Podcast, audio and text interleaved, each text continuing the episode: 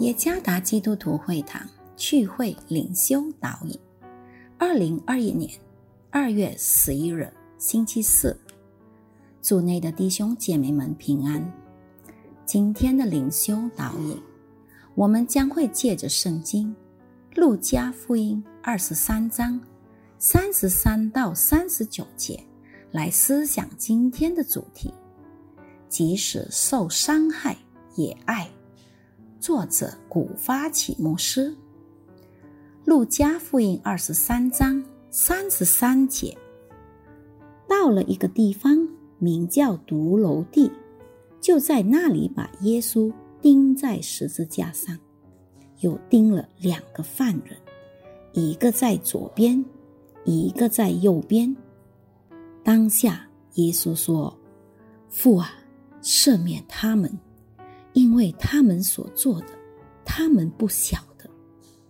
兵丁就研究分他的衣服，百姓站在那里观看，官府也嗤笑他说：“他救了别人，他若是基督神所拣选的，可以救自己吧。”兵丁也戏弄他，上前拿醋送给他喝，说。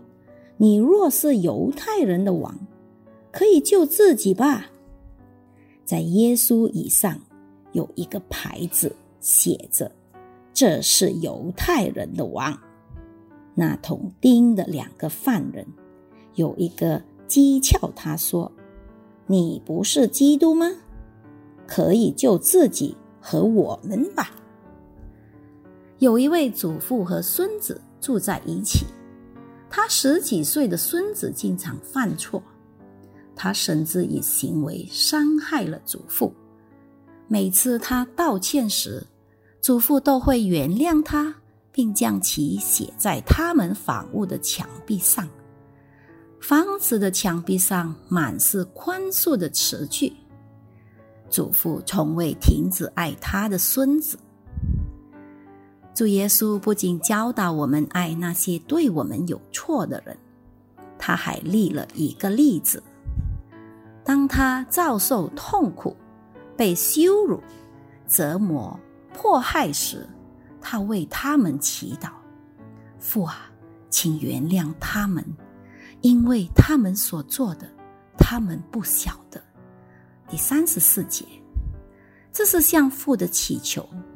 从一颗充满爱心而生的祈求，主耶稣知道是罪使憎恨他的人被蒙蔽了双眼，他们不知道真理，罪束缚了他们的生活，使他们向上帝犯下可恶的行为。